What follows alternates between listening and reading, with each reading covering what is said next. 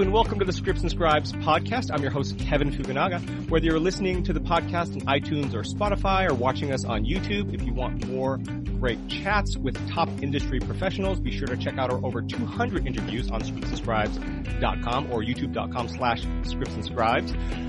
And if you enjoy the show, please leave us a like, a five-star rating, or a nice comment. We really do appreciate it. And for the extended conversation with our guest today, or with any of our guests, be sure to check out our the after show uh, on Patreon. That's patreon.com slash scripts and scribes. Uh, and today on the show, I'm very happy to have on a first-time guest that we're going to welcome to the show.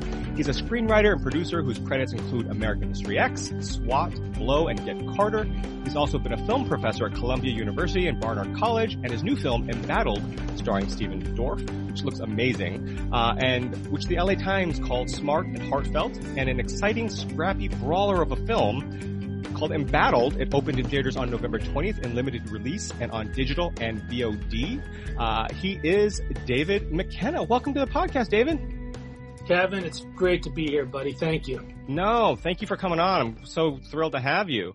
Um, how have you been during the quarantine? I know you've got three kids at home and you're working and I'm sure it's a, it's a madhouse.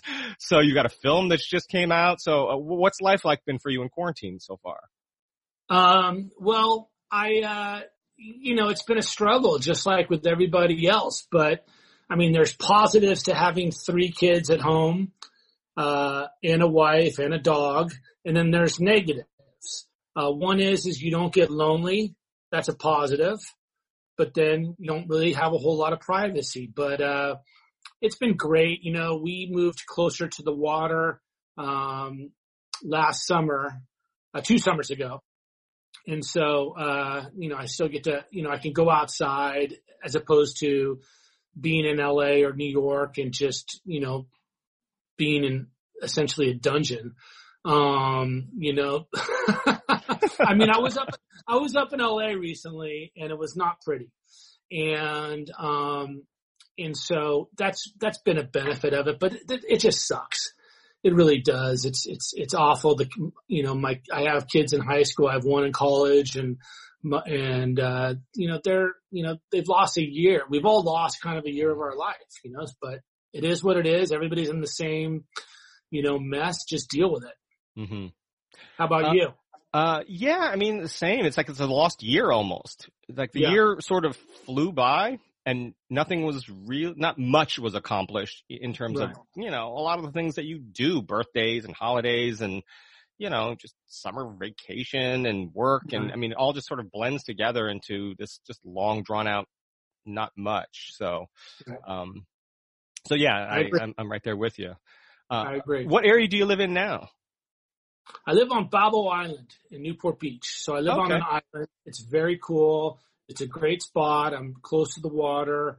Um, I I love to paddleboard. It's a great workout.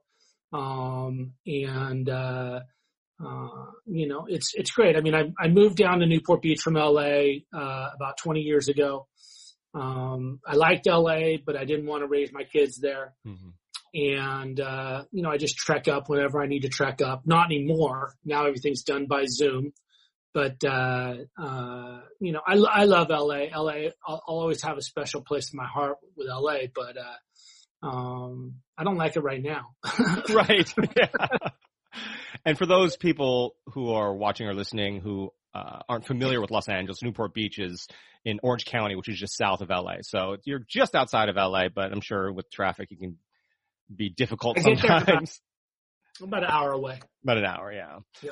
Um, so what, uh, what have you, we're asking everybody during the quarantine, one or some of the things that you have done during the quarantine that has been sort of, uh, you know, a learning experience, like people learn to bake bread or, uh, I guess with, with three kids, you probably learn to meditation or sanity or try to keep your sanity, little tricks like that.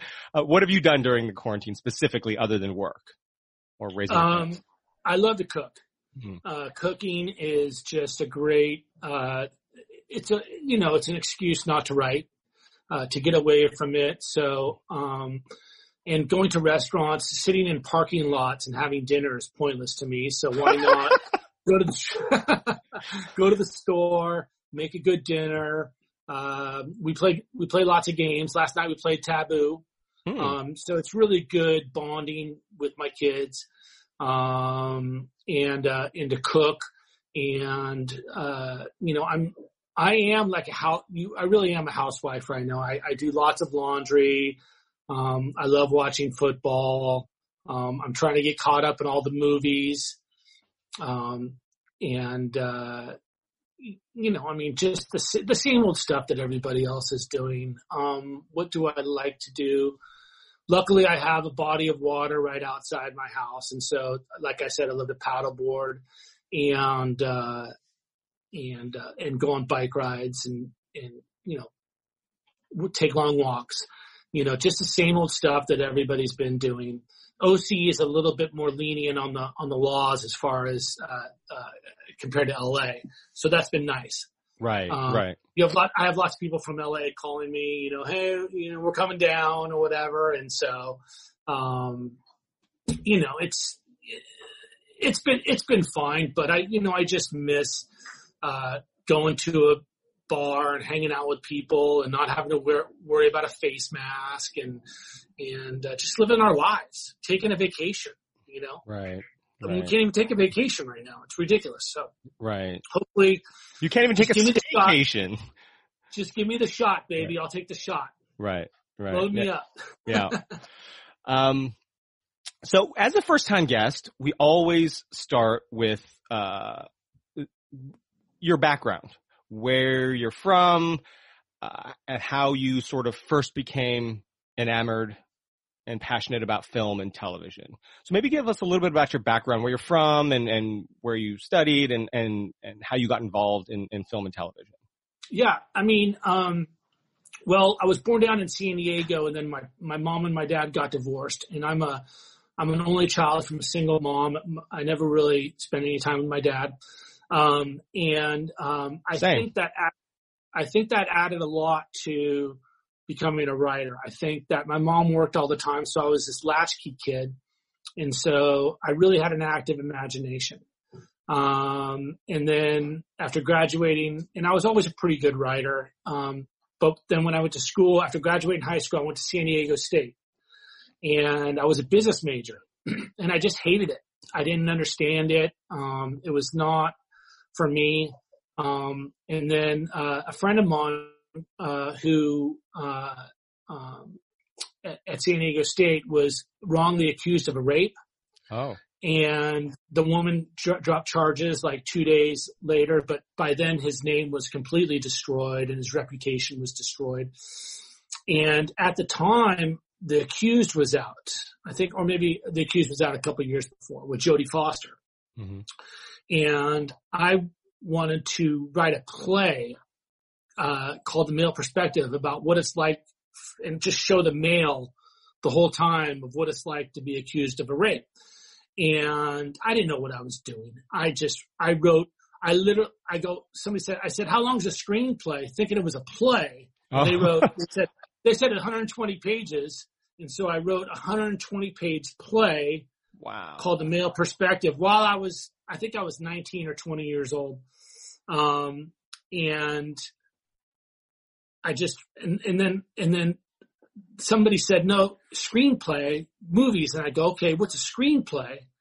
And I went to the San Diego State bookstore and I saw Syd Field's book screenplay. Mm-hmm. and hello? Yep okay. and I read that. I read that and I just I, I mean that's when I knew I wanted to be a screenwriter. I'd read that I'd read that book and it really spoke to me um, I loved movies, but I didn't really understand how they came about. You know, oh, like you, you go, you go to the movies, you go see Platoon, you know, and it's, it's, it's this great movie. Oh, somebody actually wrote that, you know? I mean, so, um, they didn't just turn on a camera. Um, and so, uh, I just started really writing screenplays while I was a business major. I was already upper division in business, so I couldn't change majors. Um, I got a journalism minor thinking that that would somehow help my writing, which it did. Um, and, uh, by the time I graduated college, I had a major, a minor, and I had three screenplays under my belt. And I moved up. I I basically said I want to be a screenwriter. I moved up to LA. I didn't know one person. I lived in a room of this guy's house, and uh, I, you know, I didn't know anybody. And thankfully, he was nice, and he invited me out to places, out to go out to, uh, out with uh, in um, in LA.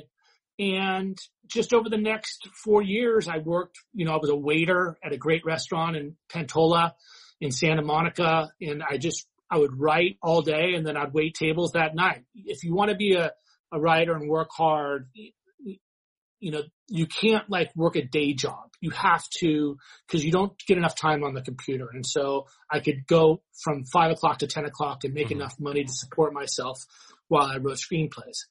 And, uh, there was, I was waiting tables one night on a guy named, uh, uh, Nick Grillo, who used to work for Neufeld Rehme, um, who did all the Tom Clancy, uh, Hunt for Red October movies. Mm-hmm. And they had a deal at Paramount and somehow I found out his name was Nick Grillo. And I found out that Nick, uh, worked for them and I go, well, Nick, you know, I'm a screenwriter. and of course his eyes rolled, you know, geez, here it goes. I'm going to get hit up again. and, uh, and, uh, I go, Nick, how about this? I go, Nick, give me two weeks. Let me polish up a couple scripts. Uh, you come back in, I'll buy you dinner, I'll buy you a glass of red wine. He used to drink, he was an old school Italian, so he drank red wine out of a drink glass. Oh wow. And, um, and he goes, fine, David, no problem. And then I touched on my scripts. I called him and, uh, uh, and I was expecting, you know, I, we made the exchange. I bought him dinner. He took two screenplays from me and, and, uh, I was expecting to hear back from him, you know, maybe give him a couple weeks, week and a half, couple weeks, and then call back. He called me the next day and he goes, David, you're a pretty fucking good writer, man. And I go, thank you, Nick. And he goes, I'm going to give these, uh, two, two screenplays to a friend of mine. He works at Metropolitan Agency. And I go, oh my God, Nick, thank you so much uh, a guy named Paul Kelmanson. Paul read them and uh, called me in. I met with Paul, and boom, just like that, had an agent. And, wow, that yeah, that doesn't happen very often. Yeah, you know, it was it was it was really great, and uh, and um, you know, so I was I don't know, I was 24, 25 years old, and I had three screenplays. He tried to sell those screenplays, but he didn't he couldn't sell them. And then I, around that time, I started writing American History X. And so American History X was basically the fourth script that I had written, first one sold. So okay, that's, that's kind of the long and short of it. I don't know if it was too long, but no, no, I, I no. And, and, and your story is that rare occurrence where hitting up uh, a restaurant patron that your restaurant you're working at to read your script to hopefully like your script, to pass it on to an agent, to the agent liking the script enough to sign you. That's the reason that that young writers think that, oh, I'm going to carry my script around and hand it or email it to nowadays it's email, uh, get right. it to anybody that I see because that's the way you break in, which as we all know, that's, it's not necessarily very common. In fact, it's very rare for something like that to happen. So, but, but well, your story I mean, is like one of the reasons that that, that, that the myth that, oh yeah, somebody read my script and I all of a sudden, you know, like with Matthew McConaughey, discovered at a shopping mall, you know, in Texas, yeah. um, and all of a sudden became a big actor. It doesn't yeah. generally happen that way. No, I mean, but that is, that is kind of the essence of the story is it's show business and you have to be, you have to go out and get these people to read you and right. you have to be you have to be assertive you can't just sit back and rest on your talents you have to be it's that's why it's show business mm-hmm. you got to be good at the business side of it as well and um i forget what i was going to say there was something else but you know and and i mean that is the oh back then kevin we mm-hmm. had to go to kinko's print them up print the scripts yep. up and give hard copies and send out hard copies. You know, so right. you're spending half of your money, uh, um, uh, just literally making copies of your script. Right. And, and you're going, and back then we had, you had to pay for seminars. Um, this isn't, I don't want to age myself too much, but you know, you'd literally go to a hotel conference room. Nowadays you get everything online. But back then you had to go to these big giant conference rooms. I, I remember dropping 400 bucks, which was everything to me, to go listen to Bob Kosberg talk about how to pitch your movie. Mm-hmm. You know, I think so, st- nowadays in COVID, they, everything's online, but I know that they still Yeah. have some of those virtual pitch fests or even like in-person pitch fests at, at, so I think they still do a lot of that stuff.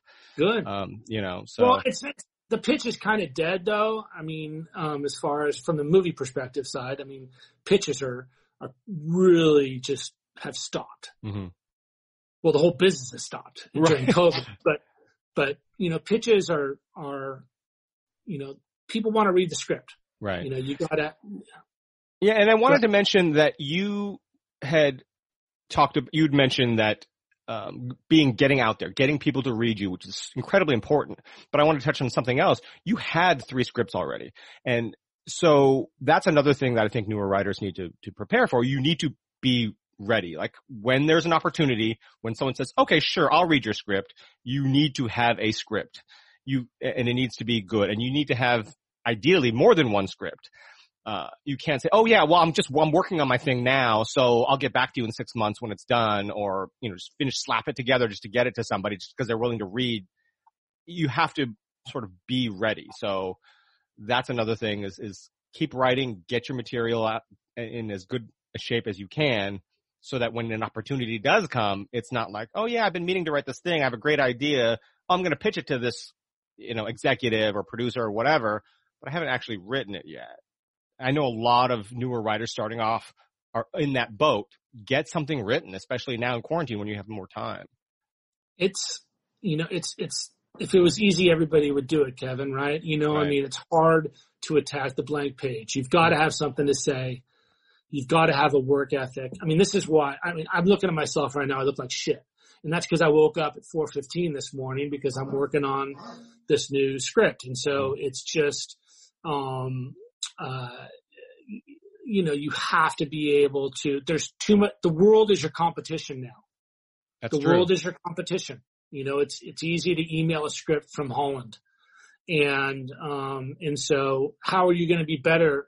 How are you going to, you know, sell your script in this marketplace where they're only buying a certain amount of scripts? The studios are hardly make buying anything new. How are you going to make a living?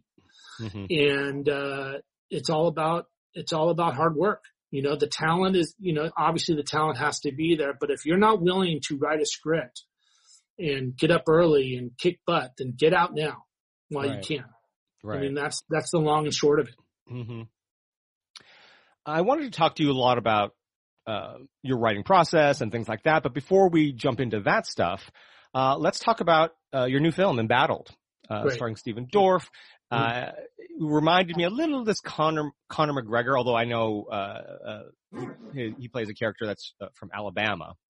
Yeah. Um, but it gave me some warrior vibes. It looks really, really cool. So can you tell us a little bit about Embattled, what the story's about, and uh, you know how it came to be? Yeah, I mean, I'm a big Robert Duvall fan, and I've you know I've always been a big movie for me when I was a kid was The Great Santini, and so I was always looking forward to doing this really epic sort of father son story. I just didn't have the right idea. And then this MMA idea came across and where a father fights a son and I thought, okay, well, what's the ultimate father son movie? The ultimate father son movie is where the two fight each other in an MMA fight. I mean, does it get any bigger than that? You know, no. Okay, well, how do you sell it? Okay, that's the hard part. You know, people might roll their eyes at that notion. Well, you know, that's my job as a screenwriter to make it as believable as possible. Um, I, uh, I have one of my son, my middle son, uh, has a, a genetic disorder called Williams syndrome. So I thought that, uh, to add, um, uh, one element to the father son is to give our main our older son Jett, who's basically the moral center of the story, to give him a little brother with special needs to make things a little bit more difficult on him because now he's got to deal not only with his father, who is out of control, Con McGregor meets Chuck Liddell, um, but he also has a little brother to deal with. He has to deal with school. He has to deal with financial issues with his mother, you know, so I want to make things, it's always good to make as things difficult as possible on your protagonist. Mm-hmm. You can never lose out on that. And, uh, and so taking that template right there, you know, that's, that's a good foundation right there for, for a movie. And, um, you know, it just, it, it turned out to be, uh, something that, you know, it just turned out to be something I think really, really special. I'm very proud of it. Um, I'm very proud that I got a chance to to work with my son, who's the third male lead in the movie. He ended up getting he ended up reading and getting the part. I didn't necessarily write it for him. Um, but yeah, you know, I mean, uh, Stephen Dorff and Darren Mann are, uh, uh, you know, two fantastic actors. They really, they really brought the piece to life. And uh, Nick Sarkisov, our director, he he hadn't done much. He did a he he's he's Georgian, Georgia by Russia. Right, right, right. And uh, he he'd done a movie called Krasny, which he did some really interesting things there. And uh, but with this, he really just sort of, in my opinion, knocked it out of the park for for relatively first time director. He did a really fantastic job. I've had my issues with directors certainly in the past, um, and with Nick, it was it was probably the best experience I've had. You know, as far as being a writer and just being involved, you know, from point A to point Z, you know, with this with this process. But it's been it was a great it was a great experience. Um, so, in terms of working with a director as a writer, because you've been a writer, you've been a writer producer. Uh, what was the process like on Embattled, where the writer is actually a little bit more active, because I know sometimes a writer gets rewritten and sometimes a writer, you know, I, yeah. is replaced on a show or not allowed on set because the director is, you know, much more controlling. But yeah. on a film like Embattled, where you are much more involved, can you walk us through that sort of process? You talked a little bit about the conception, but you know, through the pre-production, production, and, and release phases what your, your, well, your it, this is a funny story because, mm-hmm. um, you know, I was meeting with the producers on it and, um, and there was this big guy in the room and, you know, and I was just getting notes after the first draft of Embattled. And, um, I thought this guy was, you know, just a PA. I thought he was just some sort of development executive. But whenever I'm in a room, I always, this is a good tip for writers, I always include everybody. Um, it's important. You never know uh, where a good idea is going to come from. I always ask opinions from everybody, from the highest person to the lowest person. Um, I've always learned in life to always include people and uh, and anybody, everybody that works in the entertainment business should read How to Win Friends and Influence People. Mm. Um, but uh, I turned to this guy and I said, I was getting all the notes from from the ladies, great notes, and I turned to this guy and I said, "Well, what do you think?" And he basically in his in his Georgian accent said, uh, uh, "I think it. I think the script is terrific." And uh, he gave me a few more notes, and he gave me a few more ideas. And I get in the car and I drive back from LA to Newport Beach. And one of the ladies, one of the female producers, calls me and says, "David, great job." And I go, "What?" And he goes, "That guy's Nick Sarkisov, um, and he wants to direct our movie, and he wants to finance it." Uh, all the money uh, by themselves. We don't have to, you know, pre-sell foreign rights and all that. And uh, essentially, you know, Nick, uh, uh, you know, took we took the movie together and we just ran with it. And uh, he was willing to cast Stephen. He was willing to cast. Wow. you know, go on a limb, you know, for a $10 million movie. It's, you know, Stephen is a fantastic actor, but it's hard to get financing for $10 million with Stephen and um, and uh, you know we just casted it the way we wanted to, and uh, Nick.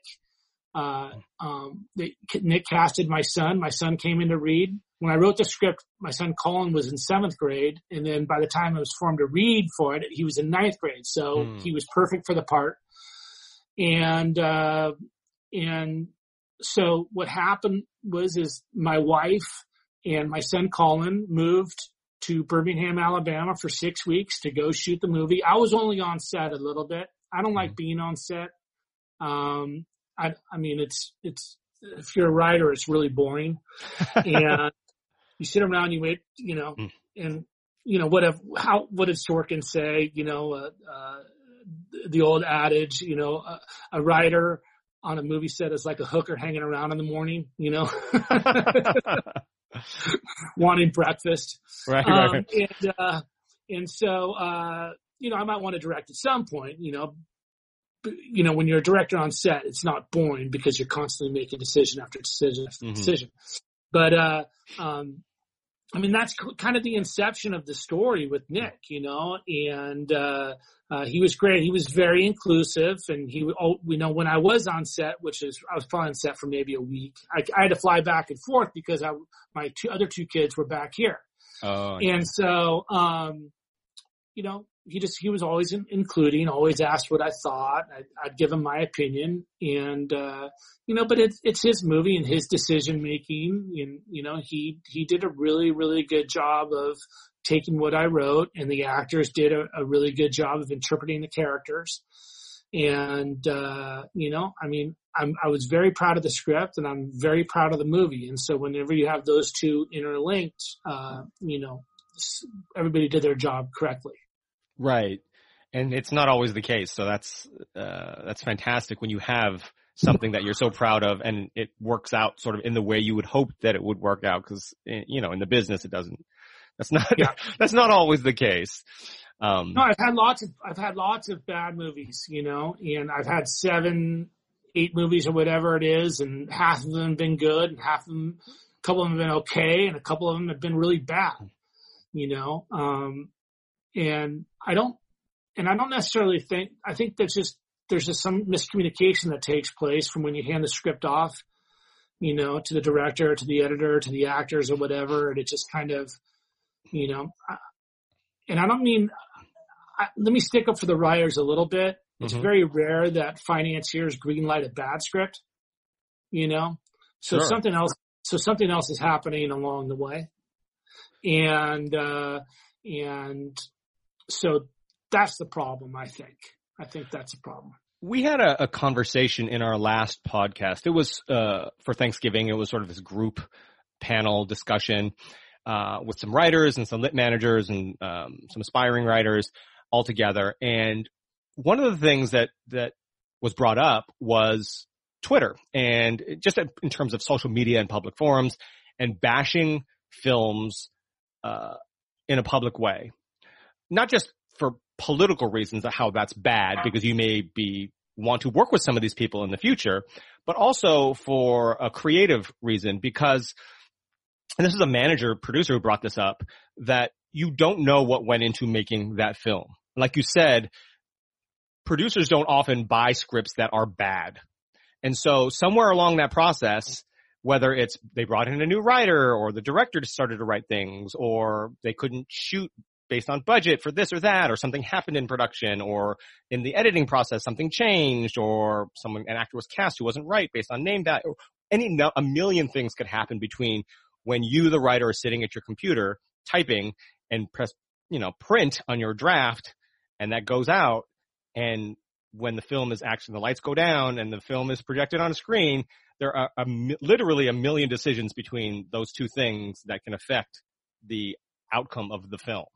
And so oftentimes when a film is bad, it's not necessarily solely on the writer. You may not even, as the, the, original writer, if you're rewritten, and if they're not rewritten by more than, what is it, 50% according to WGA, some of those writers don't even get credit. So the, the movie may not be bad and it's not, it's like that's not mostly your script anymore. And so when you're bad mouthing a film, keep that in mind let's take Get Carter for example. Okay, you know, yeah, I'd love to. Because it's you know it's it's one of my worst movies probably. Um, I, I I liked Get Carter. I mean, you know, well, American History X it wasn't, but you know what I mean. Yeah. Um. So I mean, I, you know, I was extremely proud of that script. Hmm. And um, yeah, that's true. I hadn't seen the like I hadn't read an original script for it before I saw I was it. I was really happy with the second draft. Um, and um, and you know, Mark Canton, the producer, gave it to Sylvester Stallone, and I go, okay, I didn't think that was he was necessarily the right Hmm.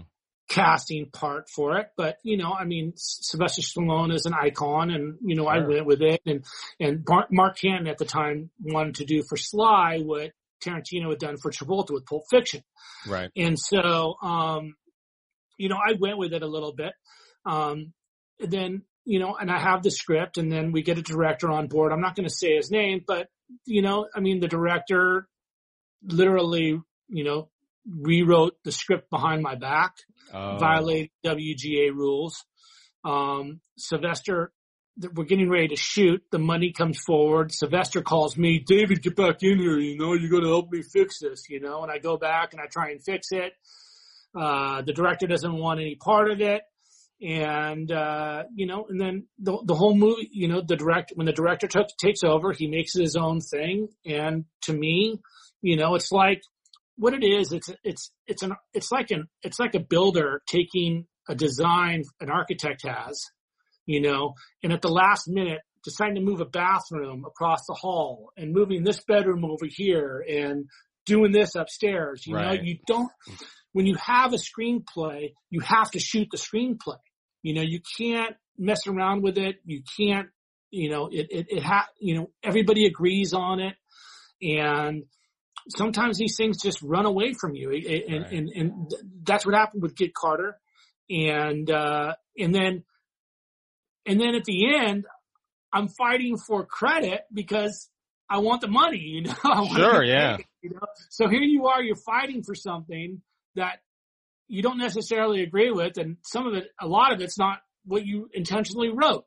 And so, um, it's just this catch 22 all over again. And, um, you know, I mean, I, I, I don't think I could be any more, um, clear about the whole, cause my father-in-law is an architect Hmm. and it's, it's so akin to you know, a screenplay is designing a house and the builder is the director, you know, and you just need to stick to it. If you change stuff at the last minute while you're on set or while you're shooting or just before, you know, and it affects everything because then the actors will get lost and then, then, you know, and it's just one thing after another where, you know, you, and if you change the slightest little thing, you know, it just, it turns out, it turns into, you're making a, a mountain out of a molehill Right.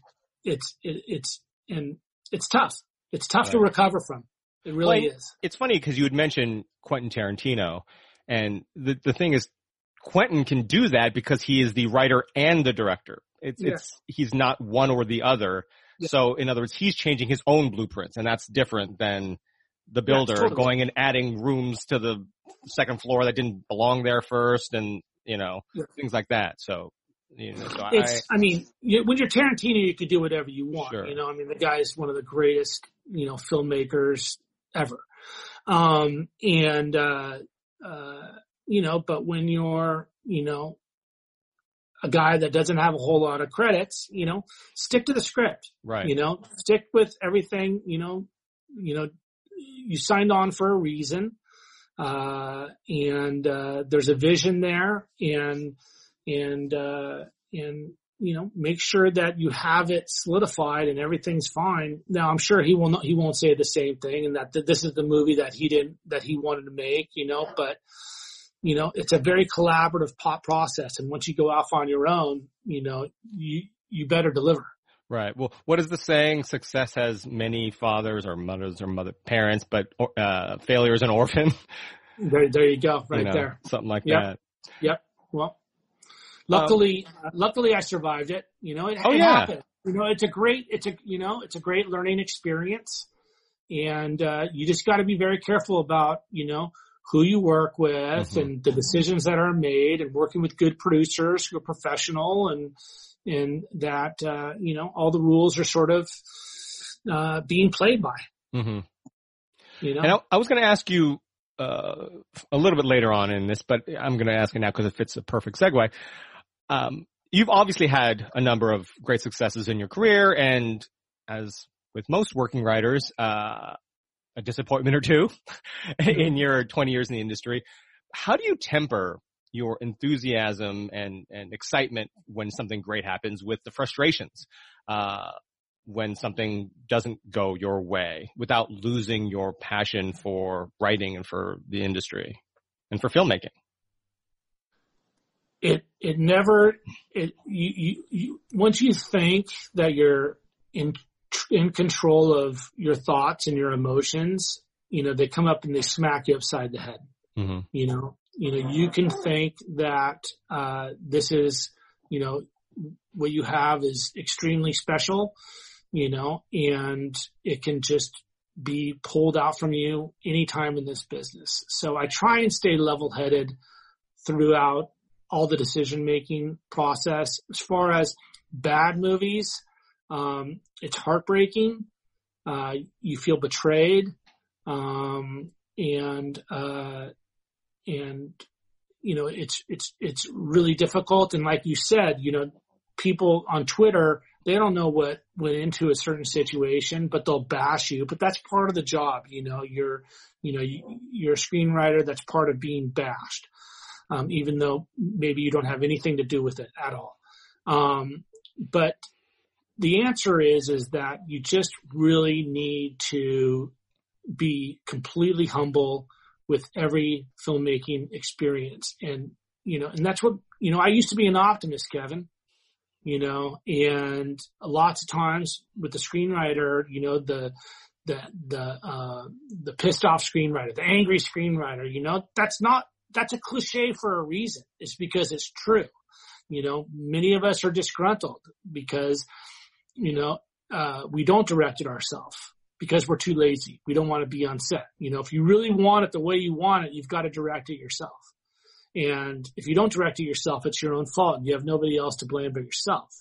And so that's been my position for years. And the reason for that is because, you know, growing up an only child without a dad, I wanted to be a family man first. I wanted to be a dad.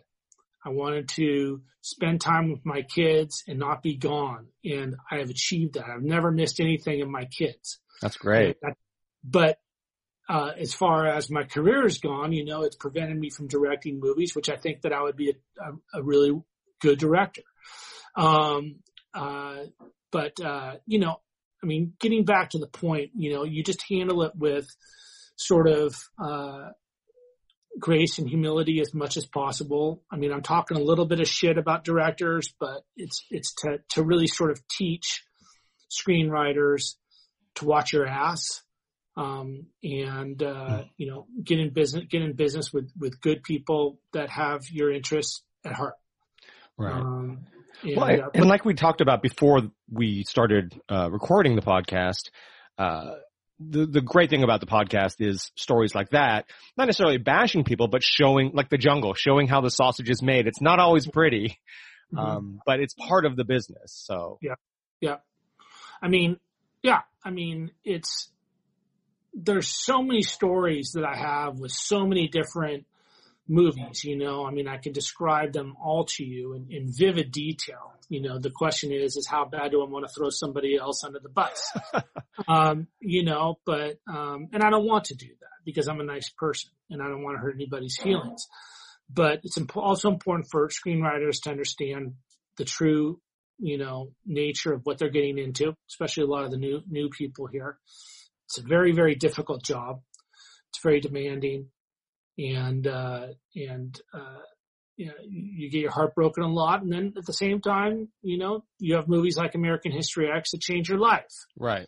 And so, um, you know, but the bigger thing is, is our uh, the one thing we always have is our love of movies, and uh, and to and you think the reason why is you have something to say.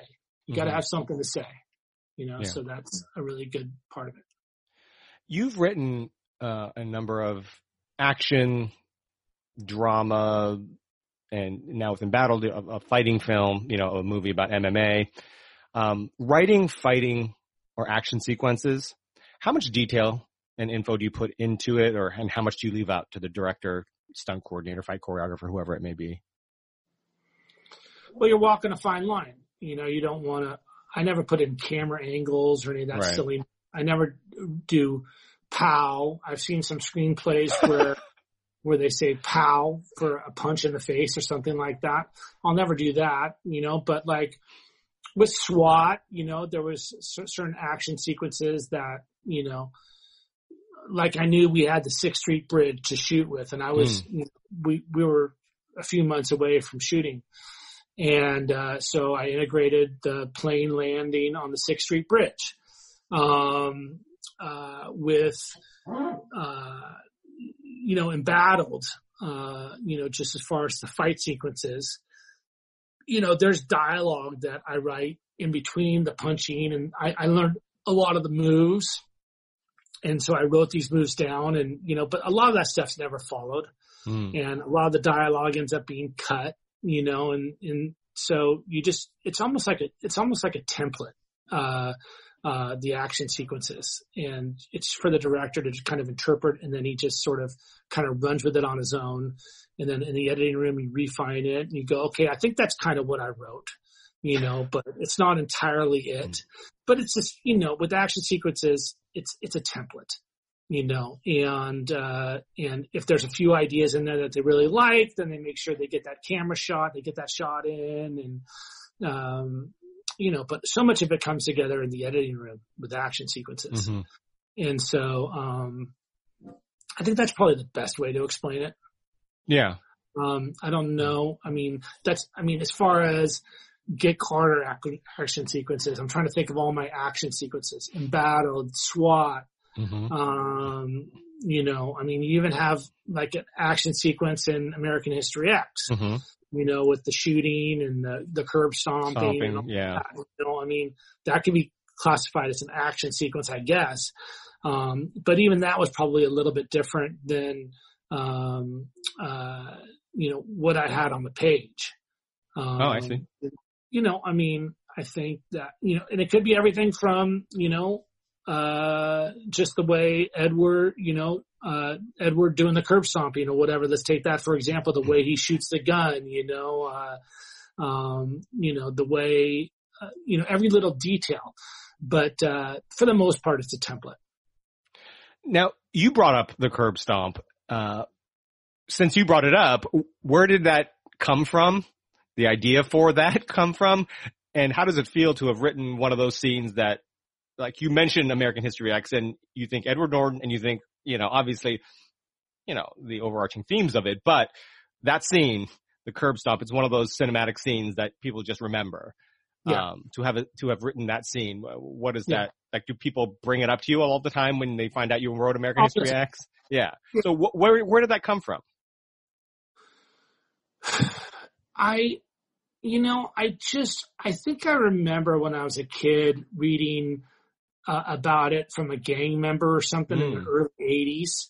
And I just, and then from when we were shoot, when I was writing the screenplay and, and the situation was right there. And from there, I must have pulled it out of my brain from, you know, 15 years earlier or something that was in the back of my head.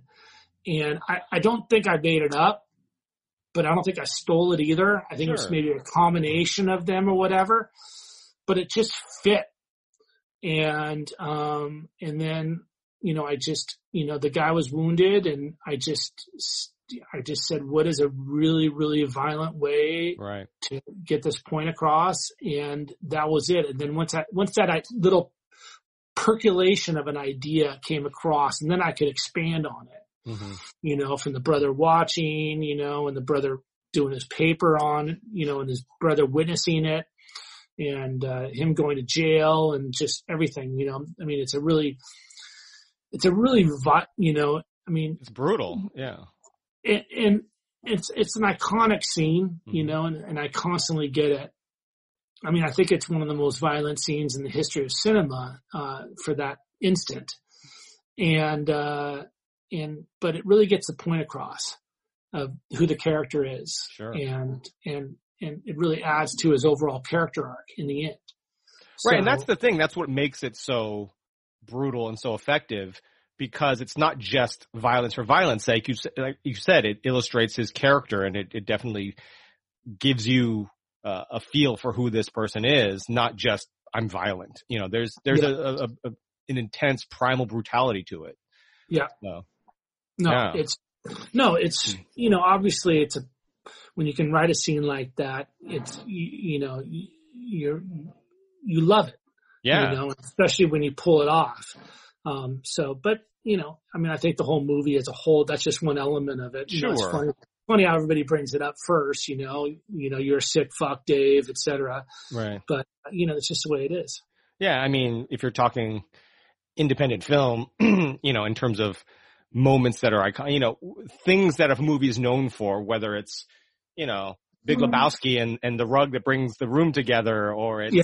Yeah. you know, uh, what is it? Uh, uh, I'm trying to think um, what is that film? Uh, No Country for for Old Men, uh, with the uh, the air gun thing.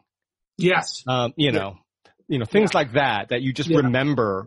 That is the first thing that sticks in your mind about that film. Again, it's right. there's such great films, so there's a million things you can go to, but that's the one thing that first comes to your mind. Um, yeah. because you know those are those iconic moments in cinema. So that's I great. remember I remember seeing Reservoir Dogs in the hmm. theater. Mm. Yeah. And Buscemi Buscemi firing the gun. Buscemi firing uh, his gun mm-hmm. uh, at the cops. At the? Right. And I had never seen oh gunfire like that. And that's when you know with like Tarantino, a true auteur you know, somebody that has really put a lot of thought into this shot. And I thought it was just gripping. You know, it's something that I've never forgotten the way Buscemi fires his gun in that scene because you hadn't seen it up to this point. And there weren't, like it wasn't like a bunch of cutaways and, you know, it wasn't, you know, this sort of slick. He empties a clip. Move. Yeah. You know, he empties a clip. He shoots like 17 rounds, you know, mm-hmm. it's, it's crazy. Yeah, no, I, I agree. Um, but anyway, so yeah, no, there's those moments where you just remember. Yeah. And then he gets, and then he doesn't he run and get hit by a car or something like that this he's running. This is right after he gets hit by the car. And he's oh, right after he gets hit. He's trying yeah. to get in the car, and the cops show up, and he just starts firing. Right. You know. Yeah. Um. Now that and that and cutting the ear off. You know. Oh right. Yeah, yeah, yeah. In the warehouse. Um. Yeah. Now, uh, you, in addition to obviously your film work, you have also created your own show, E-Ring on NBC with uh, yeah. Bruckheimer, uh, starring mm-hmm. Benjamin Bratt and Dennis Hopper. Um, and I, I read on your IMDb that you also wrote the Scarface video game, video game. which is yeah. kind of interesting. Yeah. Um, how does the writing and, and production differ between those different mediums? Well, I mean, doing E-Ring, you know, mm-hmm. that was a bitch. You know, I mean, that is 23 episodes right. in a year. And, uh, and, uh, you know, we started off and, you know, we were on NBC and at the time NBC was a struggling network and, um, we went up against Lost, American Idol and Criminal Minds. And so it was a struggle you know, mm-hmm. and you're, here you are pumping out 23 episodes and you're, you know that NBC is just trying to get the ratings up and we, we actually did fairly well, but not compared to those shows. And mm-hmm. so it was very difficult with E-Ring, but you know, you just gotta, you have your writer's room and you're just trying to crank out the episodes and make them as compelling as possible. And it's a lot of work. Um, uh, with, uh, with video games, that was just that was just ridiculous as far as uh, just how many times could I say fuck you for Tony Montana? You know, I mean, I, they literally gave me an Excel spreadsheet right. to write down all these different ways. I don't know how many I came up with, but it was pretty uh, extensive. And that's all I can really remember. I think I wrote a few scenes, but they would just send me, you know, here's we need it we need some dialogue here and I would just come up with some dialogue. It was mm-hmm. it was a lot of work for not a lot of money, but you know, the fact is I have a, my name on a Scarface, uh, um, uh, video game. The TV show, that's a lot different, um, compared to movies. You know, it's, uh, uh, um, you know, you are you're, you're relying on a lot of other writers to help you out. Um, I rewrote a lot of those scripts. Um, you have to deal with the actors. You have to deal with the editing room. You have to deal your casting at the same time. I mean, you're constantly, uh, you know, doing you know work, and then you're dealing with the studio, Warner Brothers. You're dealing with Bruckheimer, who's very very involved, and you're mm-hmm. dealing with the network, NBC. And so, you know, it's not the same as doing t- 10 episodes on Netflix where they give you, you know, some autonomy. You know, it's mm-hmm. very control. Network TV is a very controlling environment, and it's very difficult. I have a lot of respect for guys that do that. You know, it's really hard. You know, to get everything. Then you know, and then you eventually have a machine. But and, and then E-Ring was a difficult show to produce because we did, you know, we were out in the field a lot on missions and stuff mm-hmm. like that. So, um, you know, I to this day I, I'm I'm I think we did a lot of great episodes. We did some bad episodes. Um, it was a it was a good learning process for me. Um, but uh, in the end, you know, we we only did one season, and that to me is a, is you know it's not success, it's a failure. But you know, lots of people do it. Lots of people endure it, uh, failure. And uh, the thing is, is just pick yourself back up and get after it again and do the best you can.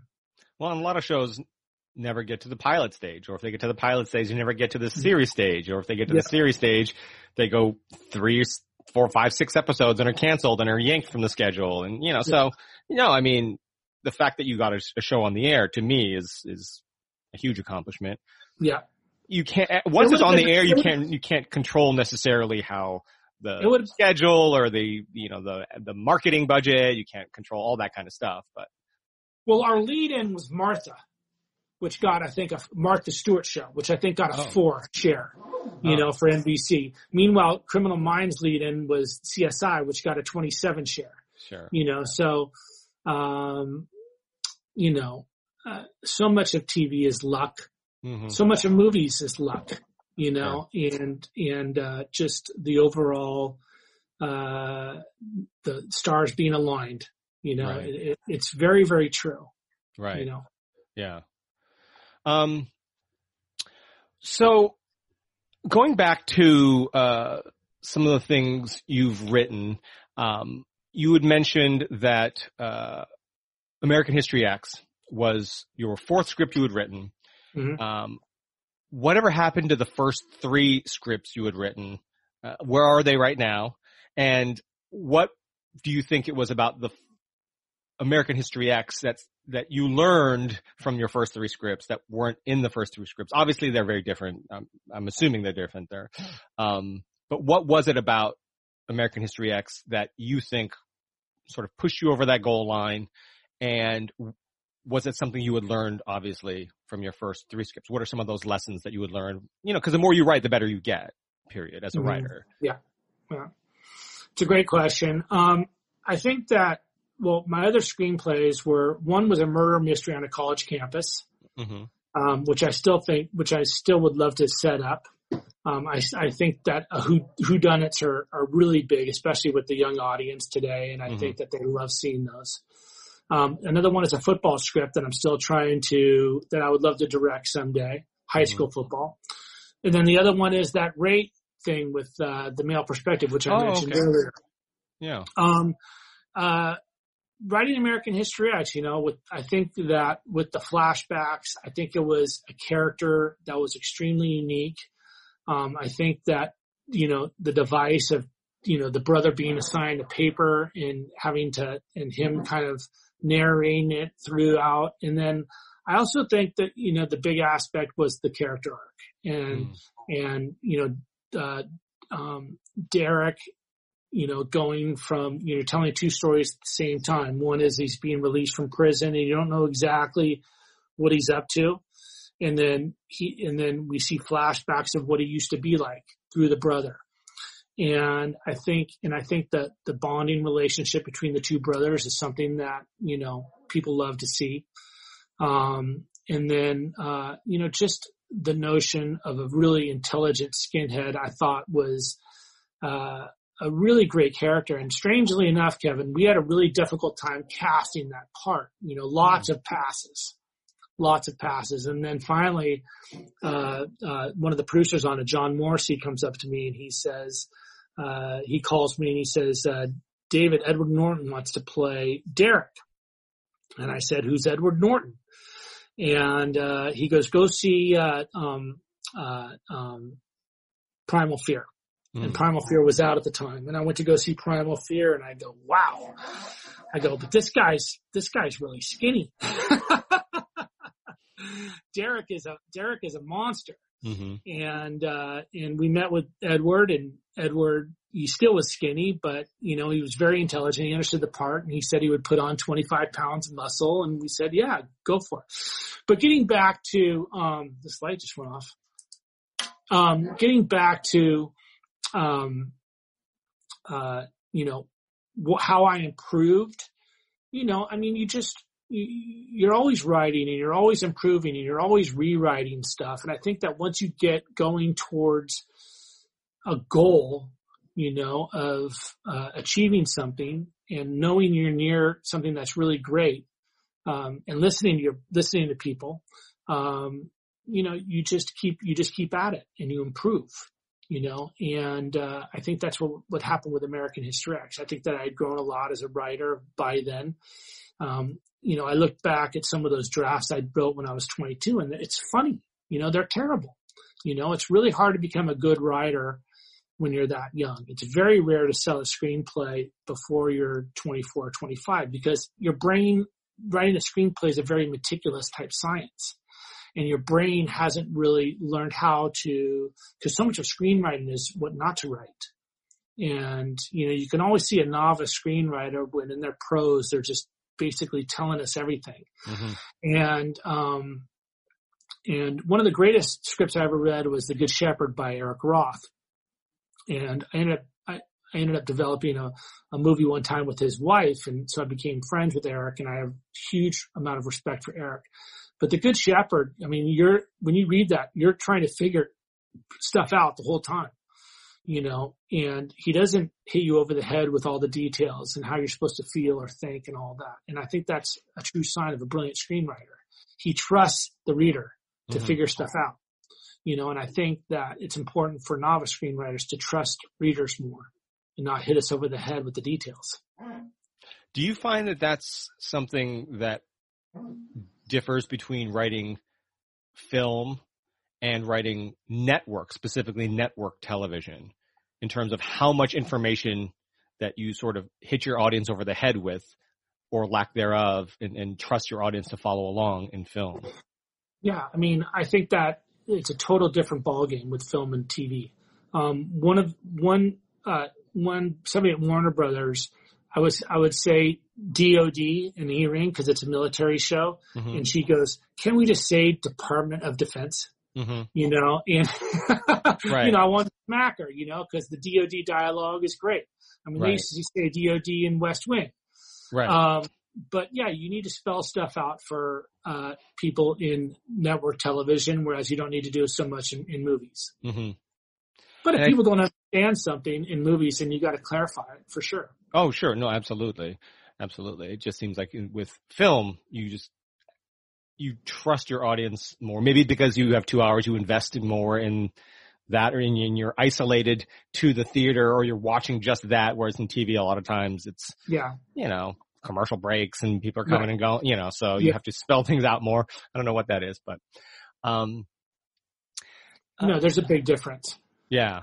I haven't done a show yet for, uh, cable or for streaming. Sure. So I, I, don't know. I don't have the answer for that one yet. Right. But I assume it's more like movies. Yeah. No, I, I think it is from all the people that I've spoken to and experiences yeah. that I've had. Yeah, it's very much more so because they don't. A lot of them don't have commercials, or you know, they're just given a little more leeway as as filmmakers and writers. Right. Yeah, with with network TV, you always got to come out with this big out, you know, mm commercial yeah. break out. Right, you know? right, right, right. Act out. Yeah. It's, it's silliness. Right. It's, it really because otherwise, what if, what's to make people want to come back and see the next, right. you know, after the commercial break? Well, I don't know, the story, the characters, I don't know, any number of those things, but yeah. Right. No, I gotcha. Um, and I wanted to touch base on one other thing, because with films like SWAT, you know, dealing with uh, law enforcement or American History X dealing with, you know, white supremacy or with Emb- embattled with, you know, dealing with MMA. How much research do you do for these? Or, or do you follow the, your passions? Like you, not white supremacy, obviously, but, you know, like things that you've studied on, on your own, or is it something like, this is a great story, but it deals with white supremacy. I'm going to dive into this and, and do a ton of research. What comes first, the, the horse or the carriage? And how much research do you actually put into something like MMA when you're writing a script like Embattled? Well, that's a good question. There's two different, I mean, that's two different strategies going on there. With American History X, I first wrote the script first on what I knew, and then I did, and then I met with skinheads and got mm. more research and refined the characters from there. With SWAT, um, I got to know the officer. I had some ideas that I wanted to do. I came in, I was like the eighth writer on SWAT. Mm. I mean, that, they developed that movie for years with, with, uh, Schwarzenegger and then Sam Jackson signed on, and so that changed everything. Um, so uh, um, with SWAT, I got to know that we had a technical advisor named uh, um, Randy Walker, and Randy Walker was a SWAT cop for 16 years, and so I picked Randy's brain, you know, mm-hmm. about all these different ideas. Um, and I stole a lot from Randy. And he was great. Um, so, and then, so Randy really sort of helped me write the SWAT stuff to be more authentic. And then, but with, uh, with, uh, um, American History X, the, the research was more of an afterthought to just sharpen things up a mm. little, little, bit more and make right. it more accurate.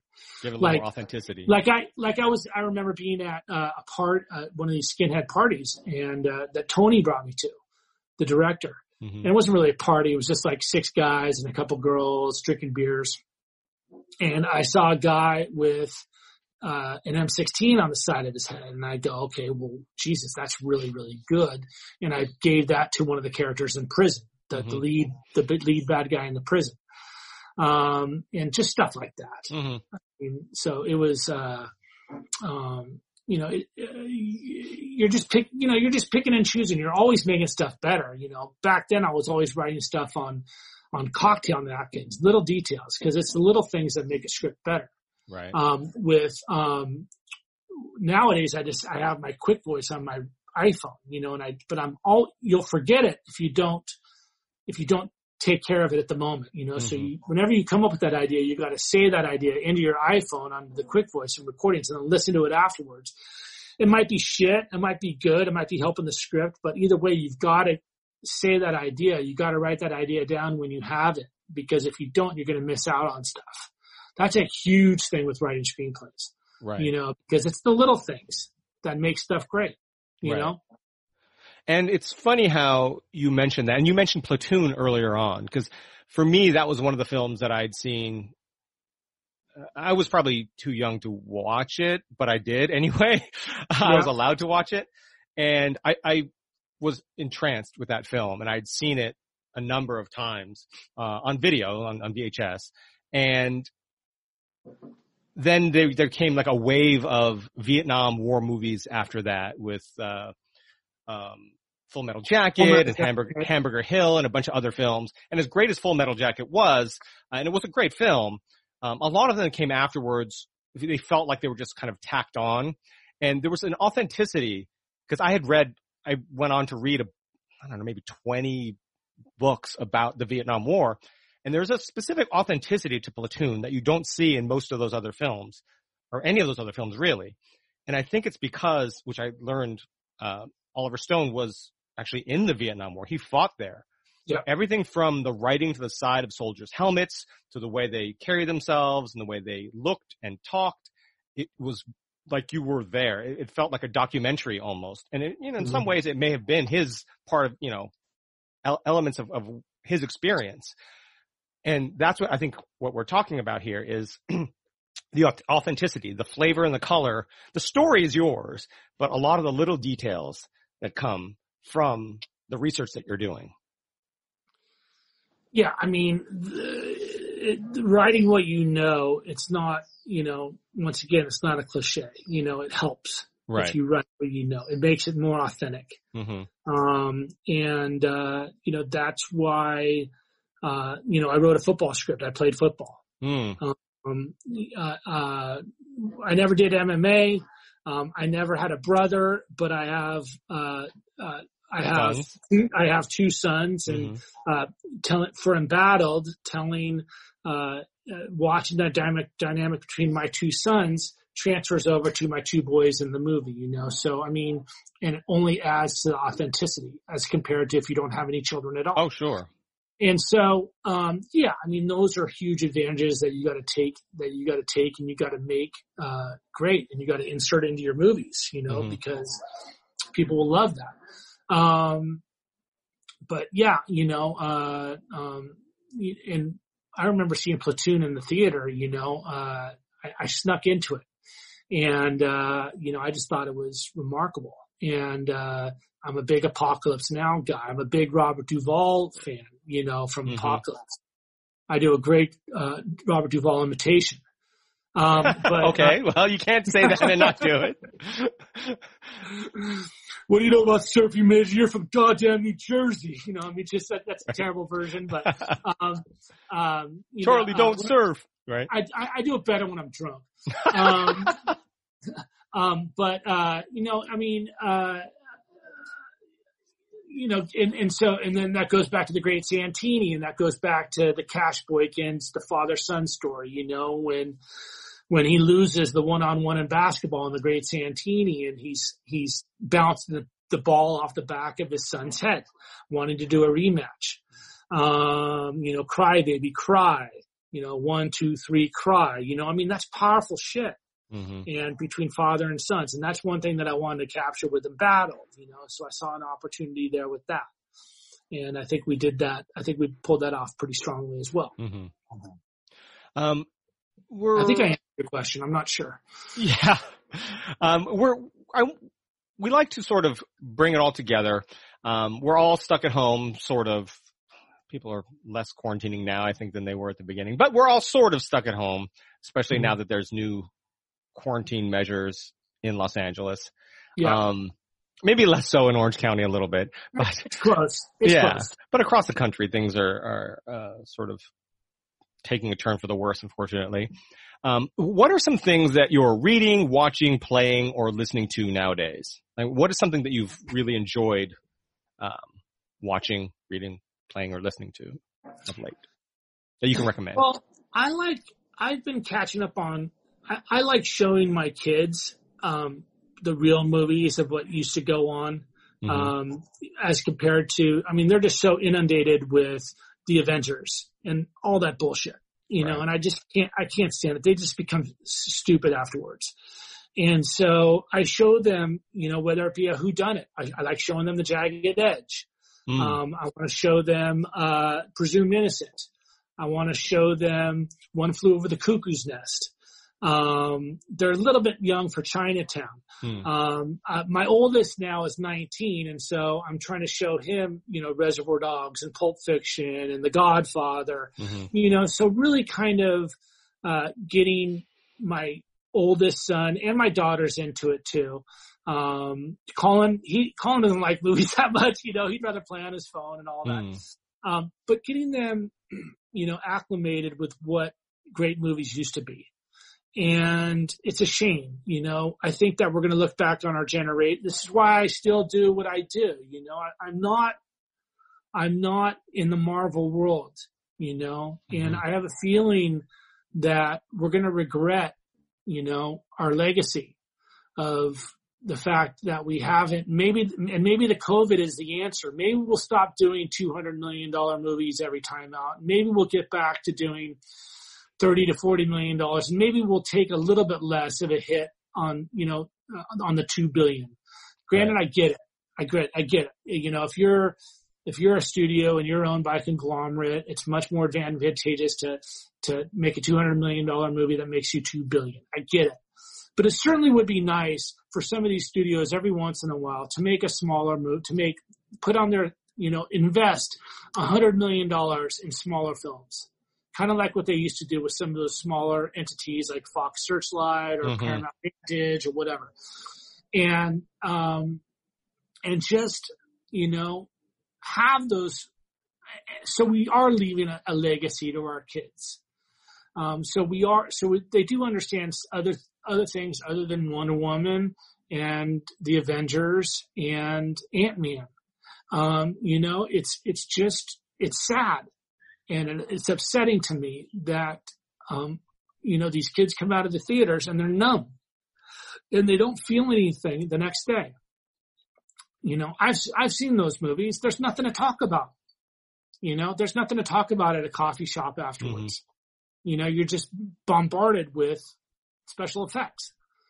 And so I try, so the biggest point is, is that, you know, during this COVID crisis, I'm trying to get my kids, we, we're watching movies to see the power of movies and to show them some of these older movies that are just fantastic, you know, and, uh, and, uh, I would love for us to get back to them and maybe COVID is the answer. Maybe they won't be making $200 million movies as much anymore because they can't make their money back.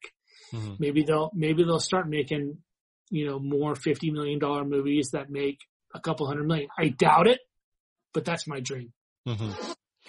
It seems like a lot of smaller films um, are moving online, uh, you know, to the Netflixes there as they start to have to build their library because you have Fox and you have uh, Universal and you have all these different studios creating their own um, uh, online streaming platforms. Yeah, right. You know, you have the CBS All Access and you have the Disney Pluses of the world and the HBOs for the Warner stuff that places like Netflix and Amazon Prime that don't have or haven't in the past really, they don't have that, that library that they've borrowed that library from, you know, bought, I should say, rented the library from other studios, the historical libraries now have to sort of find their own and make their own content, which they've been doing. Obviously, they spend billions making content, but mm. I mean, that may be part of the future as well is, you know, making a $30 million film for Netflix, for Amazon Prime, as opposed to a theatrical release or a theatrical small, very limited small theatrical release for, you know, award season, things like that.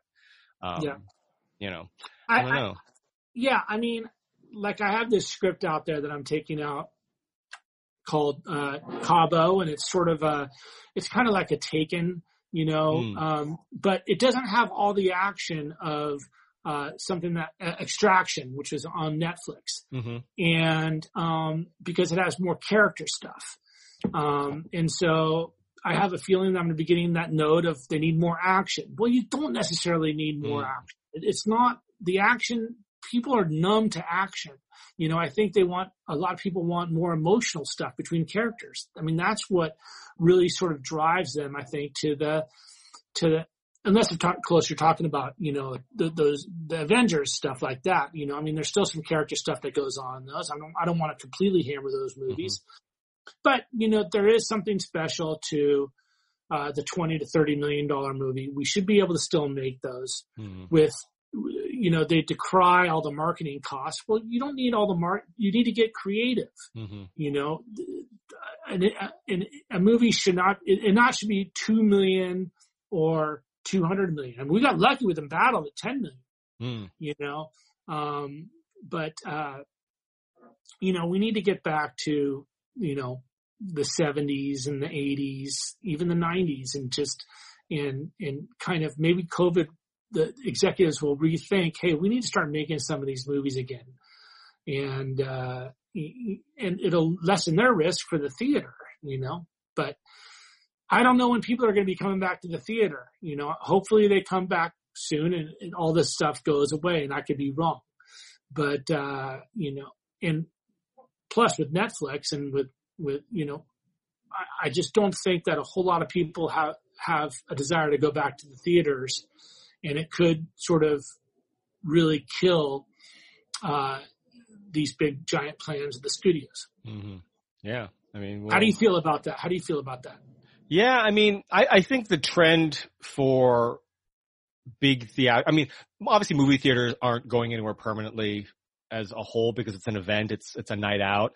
But yeah. I know movie theaters make their money off of concessions and um, it, this is another thing we spoke about in the last the Thanksgiving podcast, the, the, the group discussion that like I spoke to a general manager of a theater, an AMC that had one of those dine-in theaters. You know, instead of a 300 seat auditorium, there were like 60 seats, and there were those recliners, and they have uh, uh, you know, waiters or waitresses come in, you order your food at your seat, they bring you your food, they bring you your beverage, you, you know, they have a bar, no, you know, that you can order drinks from.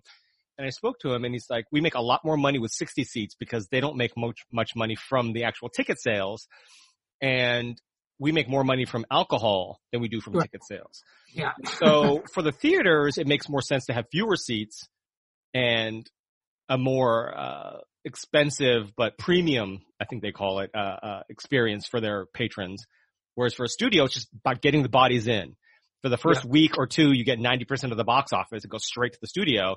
And then obviously depending on what it is, an Avengers may get 90% for five weeks, whereas something smaller, uh, gets 90% the first week and then it goes down progressively from there every week. Yeah. So for them, it's just about bodies and seats. So there's going to be that sort of discussion on percentages and is it worth for, uh, theaters to stay open if they have to put in 300 seats and they're getting 10% of box office and then whatever they can scrape together from popcorn sales, which is yeah. why popcorn's $9, uh, versus, okay, we can put in 60 seats and every couple's now spending 50 to $60 on a meal and, and drinks and everything, but the studio's only making, uh, 90% of 60 right. seats as opposed to 300 seats. Is it still make sense to make $200 million movies if they're not getting, you know, so it's going to be interesting to see how that sort of pans out. And I don't know, what that yeah. is. And then again, a lot, especially during COVID, uh, people might be getting more accustomed to staying at home and with cheap TVs, you can get a 65 well, that, inch TV for 300 bucks. Yeah, you know? that's the deal. Yeah, that's the deal. And if that's the case, then they're, they're not going to be able to make the $200 million movie anymore. It's going to be, yeah. You know? But we'll see. It's going to be interesting the next couple of years. Yeah. Yeah. So we'll, but we'll I would, but my point, my point is, is yeah. that just, you know, it would be nice to leave some sort of a, a legacy that we could be proud of. And I th- and I think you're right about. I don't know if it's just the era or because films have become so box office driven and such, and they've always been box office driven. I should change that, but they've become very uh, tentpole driven. Like you need the. Avengers, you need an IP, you need something huge to draw in audiences. Maybe it's switched because now television has a lot of those uh, heartfelt heartfelt moments and, and, and like uh, writing a comedy, uh, getting notes saying that it's really funny, but it needs more heart. And I realize a lot of the most successful comedies now, things like Schitt's Creek or things like Ted Lasso, they're not just funny, but they have really great character development and they're really about these characters and the, the comedies in addition to that. And they have all, a lot of heartfelt dramatic moments, which you saw to some degree in, in comedies of the past, whether it was Roseanne or I Love Lucy or whatever, but it was still secondary to the comedy. Like they would, they would introduce them at certain, like this is the episode about drugs or this is the episode about death or whatever it happens to be. But generally speaking, it was a family comedy. Whereas I think nowadays the stories revolve around these characters and, and their emotions and, and it's, it's very different. And I think maybe that is happening because of a public desire to have this, but because they can't go to the theaters and see that because there's so few uh, independent films, so few smaller budget films that have that the emotion, the raw emotion, the feelings, and and and the dramatic aspects. You just have these big action films and, uh, and these huge IPs. Right. They have to get it from somewhere, and it's it's falling to TV. Maybe I don't know. That's you know, and that's and that's a great point. I mean, I think you make sense with what you're saying there. I mean, that's one of the things that I'm proud of with Embattled is for all the people that um, have watched it. Um, you know, it's it's a it's very it's not what they expected, and it's a very it's very moving. You know, the relationships with um, the brothers and, and the mom. You know, Elizabeth Elizabeth Reaser is freaking amazing you know, as the mom and, and Darren Mann in my movie is, is, is incredible. So there, you know, and dealing with Stephen, you know, is, so there's lots of emotions going on and you just kind of miss that, mm-hmm. you know, and, and, uh, I think that, you know, hopefully we can reevaluate that, you know, with the movie business and hopefully we can get these specialty studios back and, you know, get get some of these movies made by the studios. Right. Um, they might not make the same amount of money. You could still do the Avengers. You could still do those things, but you know, let's let's let's have some movies that you know are uh, are heartfelt. You know, Right. and, and so we'll see. I'm probably wrong. I know I'm just a dreamer. You know, I'm sure all the executives at, at the studios are going to be laughing their ass off at what I'm saying, but there is such thing as a legacy. And is this, you know, is this what these people dreamed of when they were kids, when they were getting to get into the business, just making Avenger, making a, one Avenger after another? You know, no, there's no way. They dreamed of Chinatown and they dreamed of, uh, The Godfather and, and, you know, uh, Pulp Fiction. And, uh, and right now, none of those movies would get made. And, uh, and so, uh, you know, hopefully people will take a, a little bit of a look in the mirror. I'm not talking, talking about a long look, just a little look. And then maybe they can get behind some of these movies. Well, and it's clear that that there's the demand for it, that that that people still want that. Again, you can see it in television. What shows are popular, and, and the thing that people are talking about are again shows like uh Schitt's Creek, shows like Ted Lasso, shows like uh Fargo. agree. you know, I so agree. the demand is there. It's just not being made in film nowadays, which. It, but I mean, but that shows that the demand is there. You know what I mean? Yeah. That you know, uh, you you mentioned Eric Roth uh, Forrest Gump wasn't successful because of all the different time periods and, and the comedic moments. It was, it made so much money, became this cultural icon because of those heartfelt moments, because of, of the emotion involved in it, because it was real, not because, oh, I can CGI, you know, uh, Lyndon Johnson or whatever, Nixon into, uh, a film, a scene with Tom Hanks, but, you know, be, because of, of we wanted, we rooted for, for Forrest Gump and, you know, all the emotional moments with Lieutenant Dan. I mean, that was why it was successful. It didn't need those CGI It moments. It had a few. Right. But that's, that's the kind of thing I think that's missing now. You know what I mean? yeah, absolutely. 100%.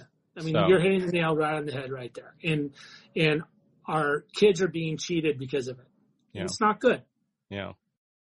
Um, so lastly, what's one bit of life advice that's been passed on to you? Maybe that you've passed on to your kids that you found helpful in your life and career?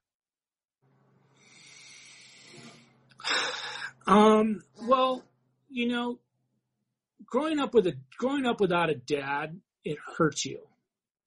And, um, you know, you, you miss out on a lot of stuff. I remember in The Natural, the movie with Redford, Mm-hmm. um, Glenn Close has the kid, you know, has the son that Robert Redford's the father, but he doesn't know he's the father. And, and she goes, I think he's getting ready to, he's about ready to meet his dad. And, and, and Robert Redford's character goes, yeah, father makes all the difference.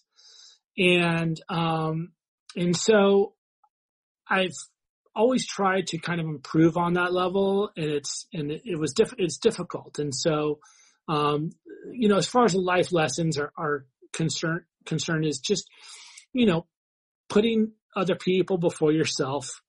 Um, you know, I have, I'm the opposite of being selfish. You know, I mean, whatever, I mean, I love spoiling my kids at this, but at the same time, you know, teaching them responsibility and being strict and loving them at the same time. But, uh, I mean, working hard, listening, uh, wanting to improve yourself, um, as a dad, as a husband, um, you know, as a person. And, uh, those are the, those are the life lessons that, uh, um, you know, I've come to learn over the years. You know, you don't, you know, I remember back when I was starting off as a young screenwriter, I was extremely selfish Hmm. before having kids. You know, I thought that the the world sort of revolved around me. I had so much success at so young.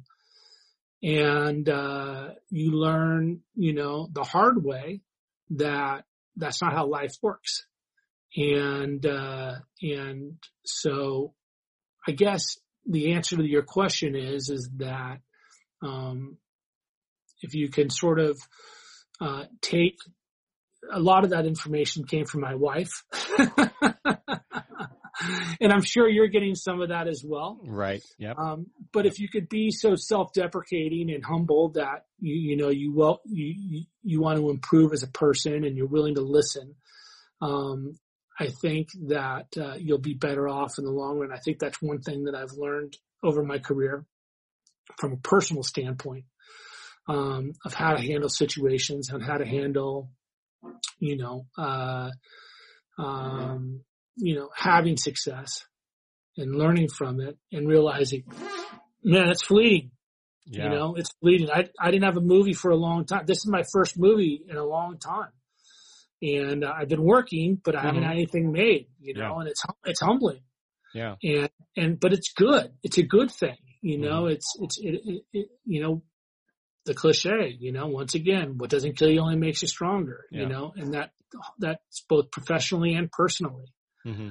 And so, uh, um, you know, those are the little bit of life lessons, you know, put other people before yourself. Yeah. It's real simple. No. Yeah. No, I mean, that's great. Yeah, that's great. Um, thank you for coming on the show and chatting with us today, David. I really appreciate it. Yeah, it's been great. It's um, been great. And you can stick around for a few more minutes to answer a few more questions sure. on the after show on Patreon. Sure, and, and, get and you need to see the movie, buddy. The movie's great. Yeah, you know? no. I, you know, as we were talking about before, when you have a brand new puppy that we got two weeks ago, yeah. and a, a seven-year-old that you're homeschooling because right. of COVID, I got um, it. Yeah, so, but I mean, I saw the trailer and it looks fantastic. So definitely, if you're watching, I'm going to check it out. I found it on um, Amazon, so I'm going to watch it on Amazon. It's also on Apple TV. Okay. And it's also on Vudu. Okay. And on iTunes. Okay. The one that so I use all, it's Amazon. All over. So yeah, yeah. So it's check it out wherever you can check it out because it is, and I know it is on in from IFC unlimited release in theaters, but I know with yep. COVID, it's all weird and wacky, and I know, you know, yeah, it's, it's, it's one not, of those things but you know the the you know really great feedback so far.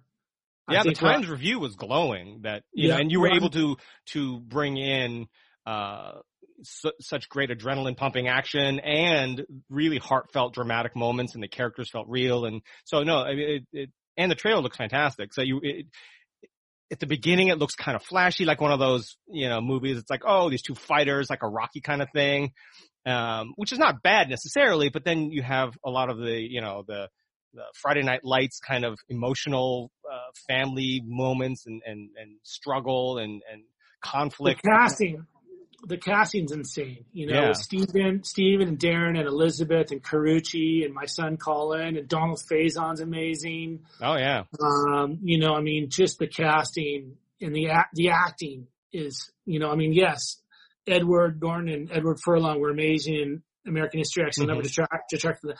But this is by far, to me, this cast, uh, collectively, it's the best acting I've ever had in any movie. No, that's great. You know, they that's great. really, they really got the characters off the page and Nick, uh, our director directed him, you know, with, you know, a steady hand. So it's, uh, it's, I'm very proud of this movie. Mm-hmm. I really am. No, that's great. Yeah, I'll definitely go see it. Out. Yeah, embattled yeah. from IFC Films, limited release now in theaters on digital and video on demand. Like you said, uh, Apple TV Plus or Apple. I don't even know what it's called nowadays. Um, Amazon, Vudu, Apple uh, TV. I think just Apple. You could find Apple on TV, Apple TV, yeah. Amazon Prime, yeah. Vudu, all those you know, services. All those you could find them. Um, and you have an Instagram. I heard that you got signed up for Instagram David by McKenna, screenwriter, I think it is. I do okay. need. I'm gonna. I'm gonna learn from my kids how to post today. okay. Yeah. So. All right. So we'll have a link to that below. Um, uh, and uh, if you have questions about the craft or business of writing, you can send us an email to ask at scriptsandscribes.com or send us a tweet to at scriptscribes. There's no and in the middle there, just at scriptscribes. Thank you again, David. Thanks for having me, Kevin. Great to be on. And for those of you who want to follow up and a little more with David and me, then check us out on the after show on Patreon. And thank you all for listening.